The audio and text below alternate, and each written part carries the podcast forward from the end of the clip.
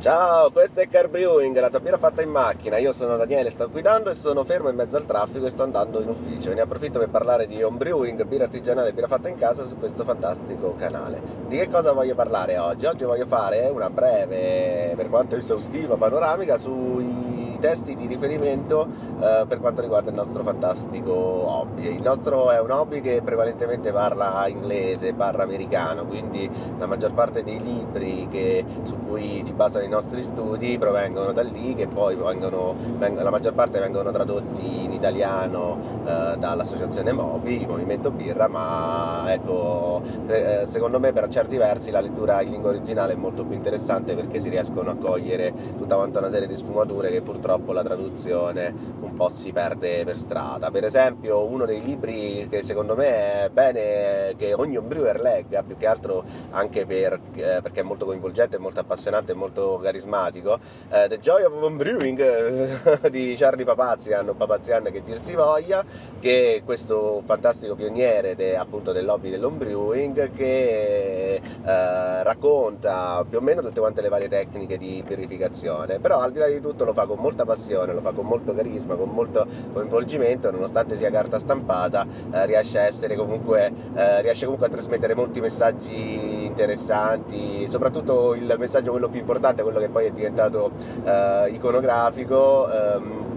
Uh, relax, have an brew, uh, cioè tranquillo, fatti una cotta e tutto quanto andrà benissimo. Questo è molto, molto interessante sempre rimanendo comunque oltreoceano, ovviamente abbiamo, eh, non possiamo non citare quello che poi in italiano è diventato progettare grandi birre di Ray Daniels, dove effettivamente, nonostante eh, io penso che sia un libro un po' datato, ecco che al suo interno contiene delle nozioni molto interessanti per chi ha voglia di eh, approcciarsi al, alla, alla, scrittura delle ricette eh, secondo degli stili, secondo delle, ehm, degli obiettivi prefissati, eccetera, anche indaga anche un po' sugli, sull'origine di determinati stili. È un libro che oggettivamente avrebbe bisogno un po' di essere rivisto e ammodernato, soprattutto per quanto riguarda la parte relativa appunto alla stesura delle ricette, un occhio un po' più moderno, eh, purtroppo di fatto da quando è stato scritto quel libro ne è passata di acqua sotto i ponti. Poi ci sono, per chi vuole comunque approfondire temi sulle materie prime, ci sono sempre,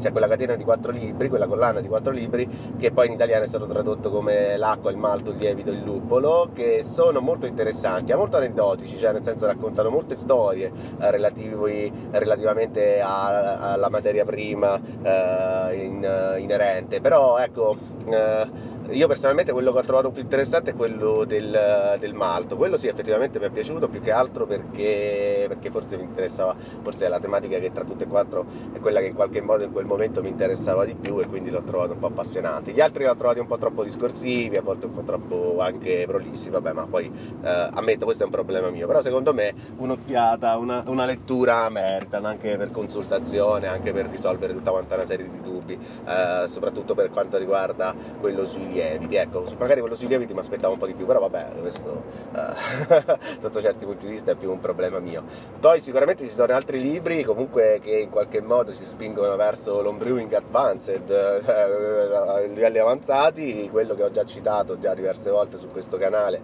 che è Gordon Strong, la tua birra, uh, la, la, birra perfetta, che quello è molto interessante come lettura e dà un sacco di spunti non soltanto teorici ma anche pratici per gestire al meglio le proprie proprie, eh, le proprie cotte, le proprie produzioni. Effettivamente quello è molto interessante come libro e secondo me merita molto più che una lettura, una lettura molto approfondita. Poi ovviamente ci sono tutta quanta un'altra serie di catene di libri, per esempio American Sour Beer, che però vabbè io l'ho letto, eh, però l'ho letto in, in, realtà in maniera molto distratta perché devo essere sincero, il mondo sour al momento per quanto riguarda la produzione casalinga non è un mondo che eh, mi interessa, purtroppo non, eh, non ne sarei in grado di gestire gestire tutti quanti gli aspetti quindi lo lascio, cioè l'ho letto, cioè per quanto, per quanto, è interessante conoscere tutta quanta una serie di aspetti produttivi, ecco,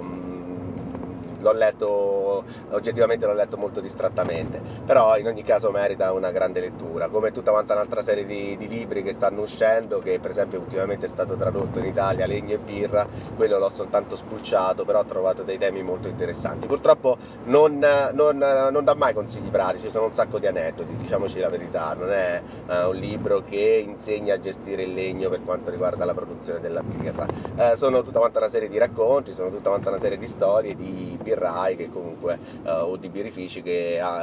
riportano la loro esperienza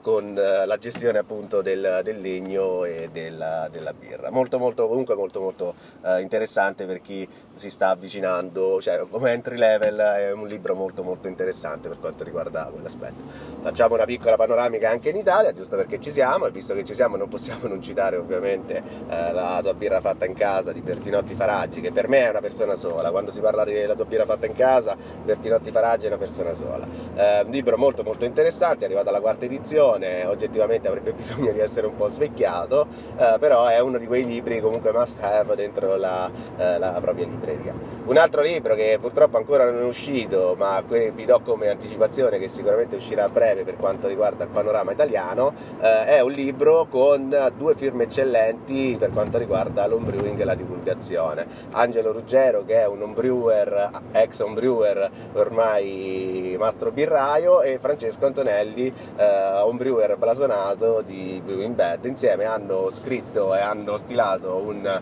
uh, un nuovo, chiamiamolo così, un nuovo manuale per, per l'Homebrewer, eh, affrontando più o meno temi eh, disparati e dovrebbe uscire a breve, se non ho capito male, dovrebbe uscire entro eh, la fine dell'estate o comunque ehm, subito poco dopo. Quindi questo ragazzi è un grosso spoiler quello che vi do, che sarà un libro molto molto molto attuale, molto incentrato sulla realtà italiana, con tutta quanta una serie di relatori esterni.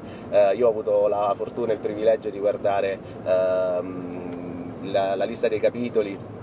e degli interventi citati, effettivamente eh, sono molto curioso di, di, leggerlo, di comprarlo, sicuramente lo comprerò perché figuriamoci se eh, voglio far parte anch'io di questa, di questa schiera di, eletto, di, eletti e lettori, insomma non so se mi, spiega, se mi spiego. E questo effettivamente sarà molto, molto interessante perché in Italia ormai il movimento dell'homebrewing si può dire che è completamente affermato, stanno nascendo eh, un sacco di persone di riferimento con delle competenze molto vaste e più o meno questo libro cerca di raccogliere tutte quante queste voci autorevoli. E secondo me dovrebbe, cioè, dovrebbe essere veramente un must have di tutti quanti gli homebrewer più che altro anche per riconoscere, eh, per riconos- cioè, innanzitutto per riconoscere il lavoro a questi due eh, autori, scrittori che di fatto autori e scrittori non sono ma sono persone che hanno deciso di scrivere su carta la loro passione. Questo già per questo merita eh, un grande applauso e poi più che altro perché, perché è anche un modo per in qualche modo distinguerci, riconoscerci, insomma,